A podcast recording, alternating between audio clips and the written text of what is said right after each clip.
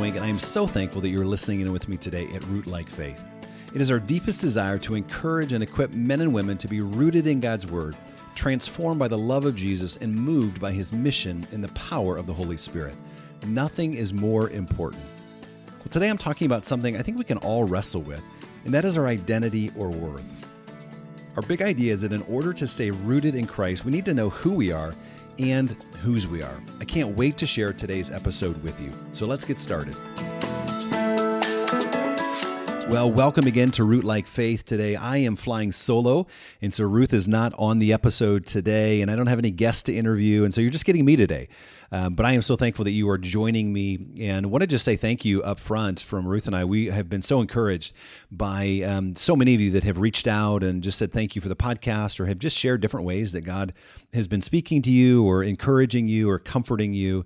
And so we're just really grateful for you joining us on this journey and for just the different ways that, that God is, is working through this podcast. Um, so I'm excited today, though, to dive in and to talk about this theme of worth and identity and value. Um, I think it's so important. I was thinking earlier you know, I'm 45. I'll be 46 in February. By the way, if you want to mark your calendars, uh, February 27th is my birthday, and I uh, have the spiritual gift of receiving. And so, if you want to, anyway, you get my point. February 27th. But I'm 45 right now, and I was thinking earlier about how, you know, I can wrestle with all of the same things that I wrestled with when I was 12 or 13. I mean, just you know some of the insecurities and the desire to to have people's approval or acceptance. I mean, sometimes I just feel like we're all you know like just a bunch of oversized junior highers, you know, wrestling with with a lot of the same heart issues and wanting to be loved and accepted and and you know, and so it doesn't matter how old you are or how long you've been following Jesus. I think this topic of identity and you know, finding our worth and our value is so important for us. And as we think about what it means to root our life in Christ, it's so important for us to know who we are and to know whose we are, to know that we are loved by God and to know that we are God's son or God's daughter. You know, we've said in previous episodes that you know Jesus came to give us life. I mean John 10:10 10, 10, Jesus says, I came to give you life and a life more abundant. I mean, that's what God wants for you. It's what He wants for me. He created us, He made us. Our heart is restless until it finds its rest in God. In other words, we can go out looking for satisfaction and joy and meaning and significance in all other places, but we'll never be fully satisfied until we come into a relationship with the God that created us. And so God made us to experience life. He made us to know Him and to love Him and to serve Him. We're his image bearers, and he made us to flourish. He made us to experience the good life, the abundant life. And, you know, when we choose to find our worth or our value somewhere else, when we choose to live outside of his love, being the truest thing about us, then we don't experience that abundant life, that good life, or that flourishing life. And so I think it's really uh, just such an important topic for us to continue talking about. You know, we can struggle with it just as much today as we did maybe five years ago, or 10 years ago, or 20 years ago. Um, and so I want to talk about that theme today that to be rooted in Christ, we need to know who we are and whose we are. We need to know that we're loved by God and that we are his son or his daughter. You know, there's so many things I think in our life that that shape us in the wrong way. Um, so many different ways, different you know conversations or experiences, or maybe people that, that really have a profound influence on who we are. And so, when it comes to to finding our worth and our value and our identity, in God's love for us and his acceptance of us, it can be really hard because we kind of have to undo sometimes all of the different things that have happened to us or the influences we've had in our life. And so there, there's this this reformation sometimes that that needs to happen in the Christian life. And so I mean just think for a moment about your own personal story.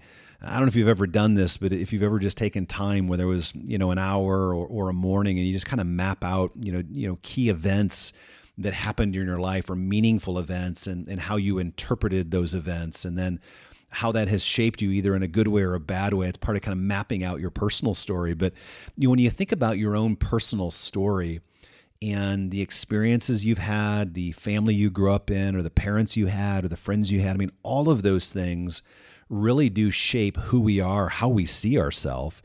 Um, it, it can have a big impact on our identity and you know, our worth, our sense of worth, and our value.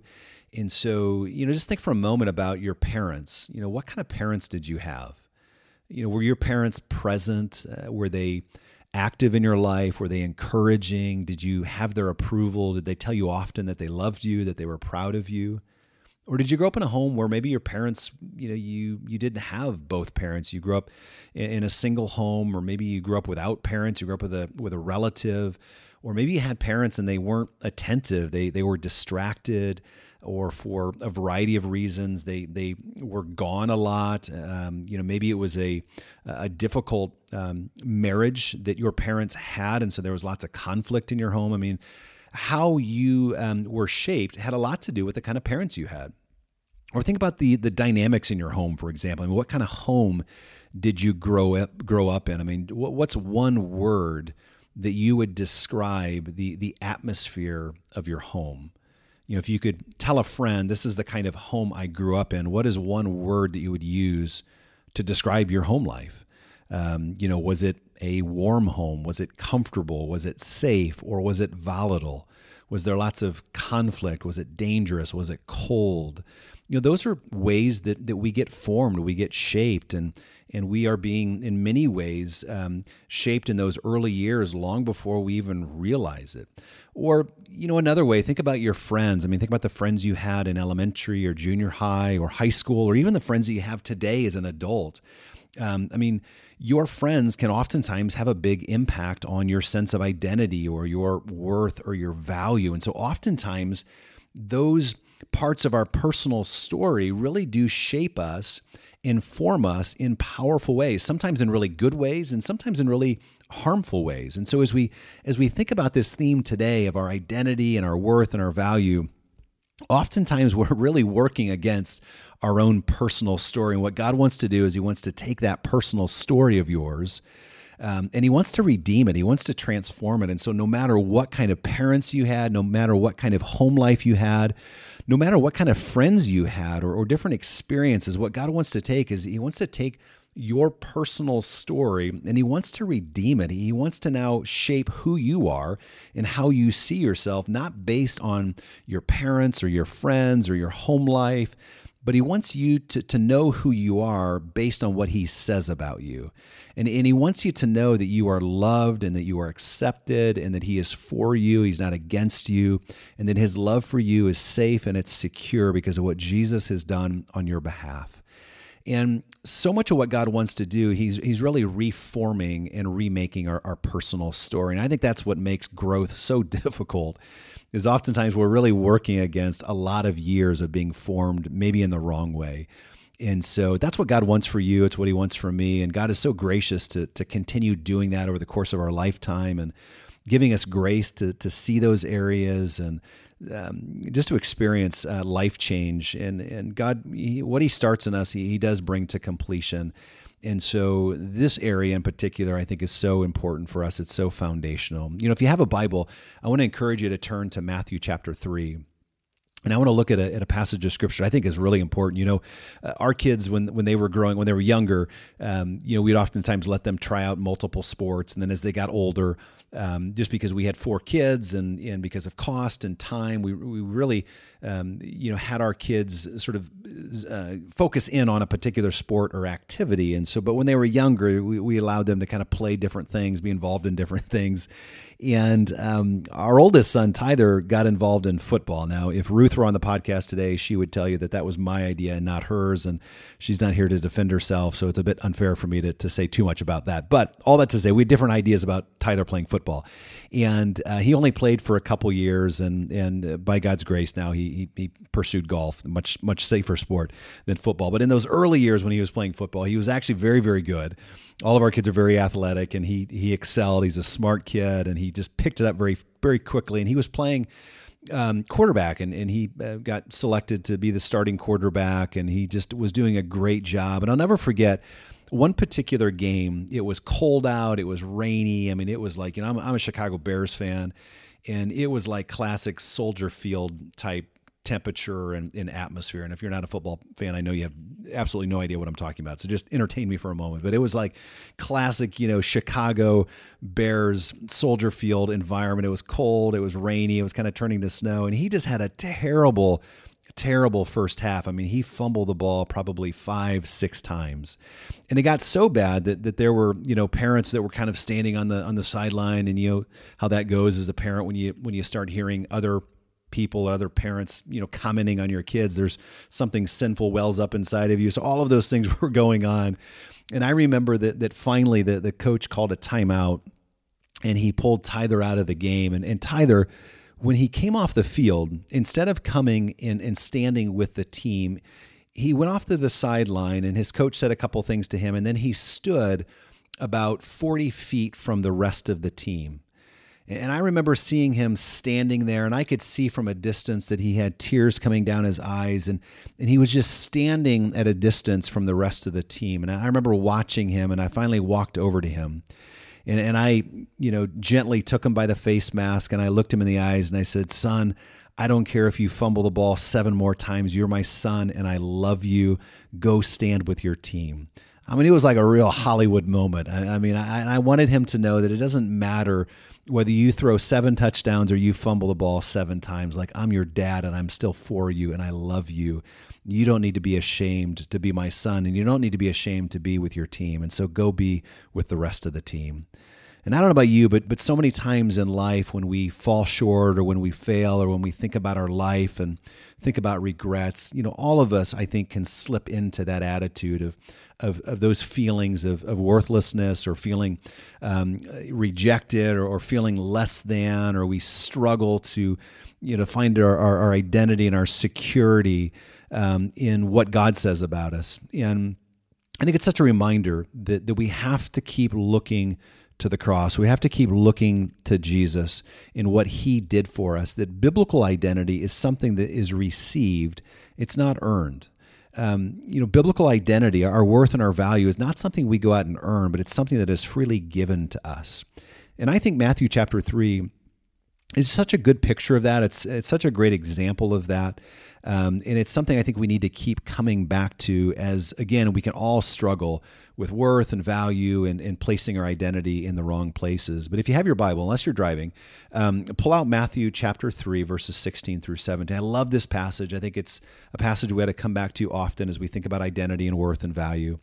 But we read the story of Jesus' baptism, and this is early on in Matthew's gospel. This is before Jesus goes out and before he's led into the desert and before he's tempted by the devil, uh, before he is teaching about God's kingdom, before it, this happens before uh, he's rejected by the religious leaders. Uh, this happens before he's betrayed by some of his closest friends. It's before he goes to the cross.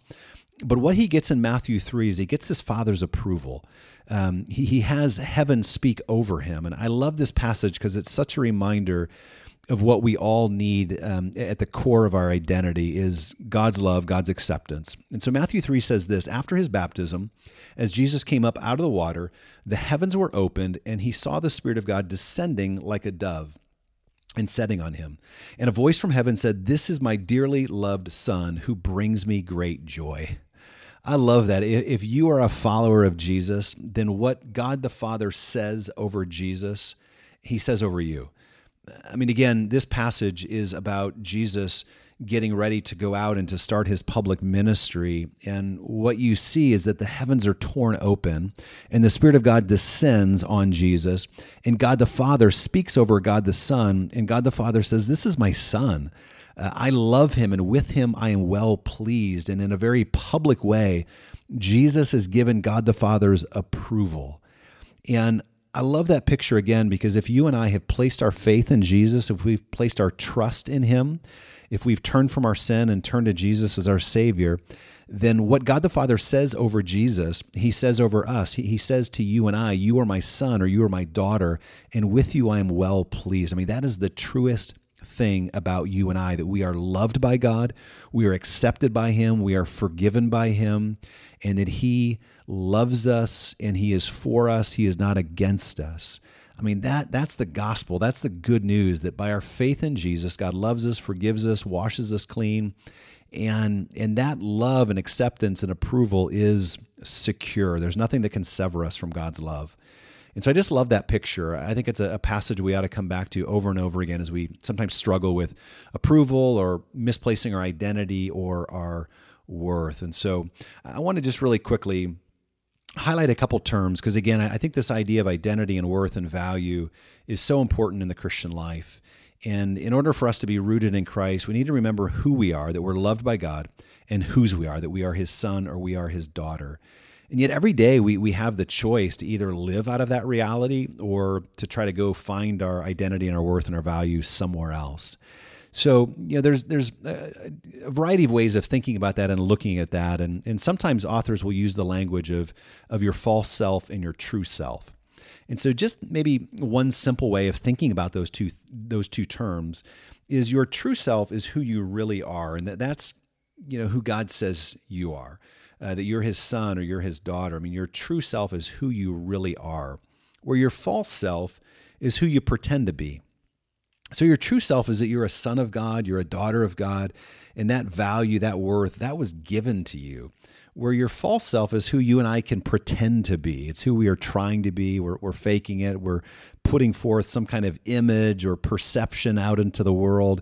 And that's an that's a value, that's a worth that we have to go out and work for. We have to earn that. And so each day we have this choice of whether we're going to live out of our true self or our false self. And so what God wants for us, if we're going to experience that, that good life, that abundant life, that flourishing life, is for us to live out of a place that is consistent with what God says about us. We have to live out of our true self. We have to to remember who we are and whose we are, that we're loved by God and that we are God's son or God's daughter. Now, here's just a, really quickly a couple maybe characteristics of the false self and some characteristics of the true self, and then I'm just going to give us some some really quick practical takeaways. But here's some characteristics of what it looks like when we're living out of our false self and see if any of these maybe strike a chord with you. But sometimes when we're living out of our false self, we're really motivated or driven in a really unhealthy way.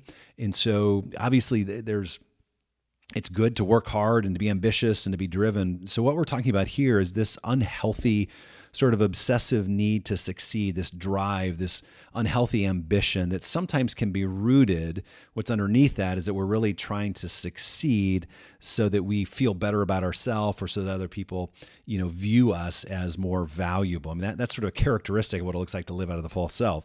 Um, you know, trying to prove uh, ourself. You know, if you're always trying to find somebody's acceptance or you're, you're looking for their approval. I mean, those are ways that, that we're living out of our false self.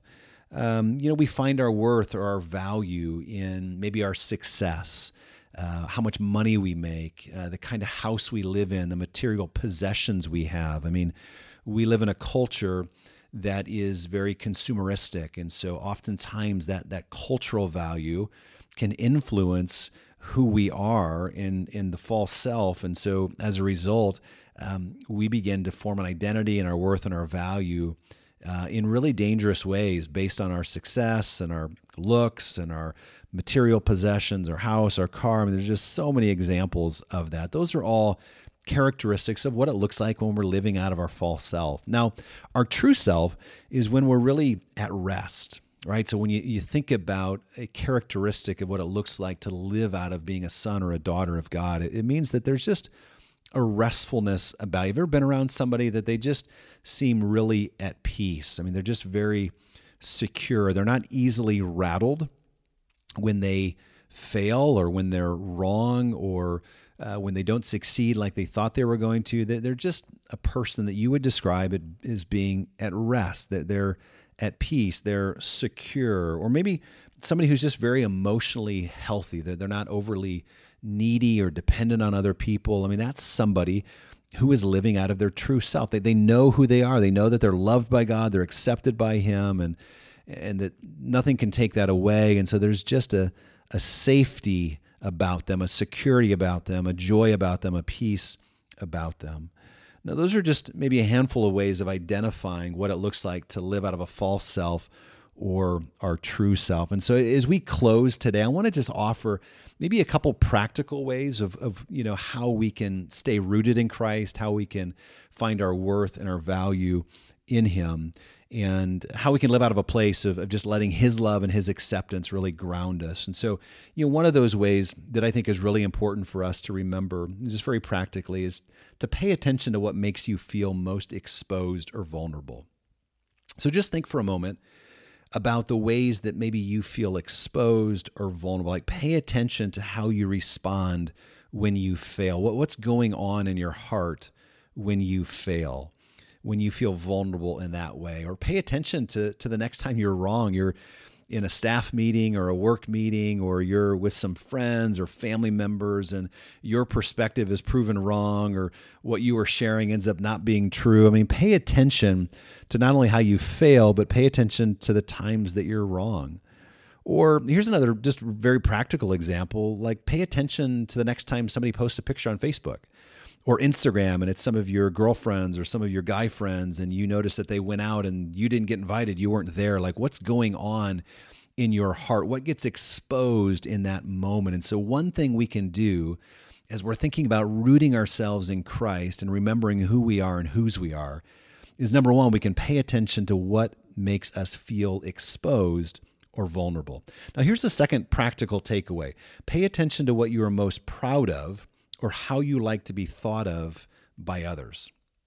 So at some point today, just, you know, maybe take some time and, and get alone and, and just sort of ask that question like, how do I like to be perceived by other people? I mean, how does that look on social media? What does that look like in the office?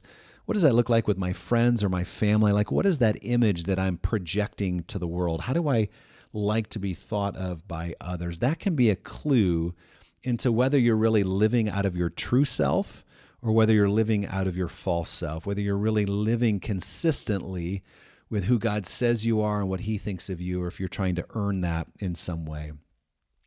Now, here's a third way, and I think this is the most important, is that we need to always remember the gospel. We need to come back to what Jesus has accomplished for us. We need to the, we need to look to the cross, and we need to remember that that Jesus really did die for us. He rose again, and when we place our faith and our trust in Him, God forgives us. He washes us clean, and God says about us that we are His sons and we are His daughters. That He puts His Holy Spirit inside of us. I love Romans chapter eight you know, Paul says in Romans 8 that, that um, the Holy Spirit testifies with our spirit that we are God's children, that we are his son or we are his daughter. And so the job of the Holy Spirit is to always be testifying to what is truest about us, the most true thing about us, that we are God's son or God's daughter. And sometimes it's so much easier to hear other voices. And so we need the voice of God. We need the Holy Spirit. We need His voice to be the loudest voice in our life. And the Holy Spirit is always pointing us back to Jesus. He's pointing us to what Jesus has done for us and what he's accomplished for us, that, that we have been accepted and forgiven by God the Father because of what Jesus has done for us. And the Spirit of God resides in us. He lives in us, and He's always testifying, You're God's son, you're God's daughter. Um, he loves you, He's for you, He's interceding for you. And so we need to just keep coming back to the good news that God is for us and not against us you know, I hope that, that that is an encouragement to you today. I know, as I said at the very beginning, it can be a struggle no matter how long you've been following Jesus, no matter how old you are. We can all wrestle with this theme of, of finding our identity or looking for identity somewhere else or trying to find our worth or our value somewhere else. And so we, we really need to come back to that main idea that real biblical identity is something that is received, it's not earned. And in order to be rooted in Christ, we really do need to remember who we are and remember whose we are. And so, my prayer for you today is that you would remember that you are loved by God and that you are God's son or God's daughter, and that that truest thing about you would give you rest, it would give you peace, it would give you security, and that you would be unmoved by your failures, you'd be unmoved by your successes, you'd be unmoved by people's approval, and what would matter most to you and for you is that you already have God's love and approval if you've put your faith and your trust in Jesus. Well, I hope that you've appreciated our conversation today. Uh, I want to thank you again for, for joining me on the podcast today. And as always, I want to encourage you to go to our show notes on rootlikefaith.com forward slash podcast. And you can follow us on Instagram at Patrick W. Schwenk and at Ruth Schwenk or on Facebook. And as if I don't say it enough already, we are just thrilled that you are joining us and we welcome you into our family here at Rootlike Faith. And so be sure to subscribe on Apple Podcasts so that you don't miss an episode.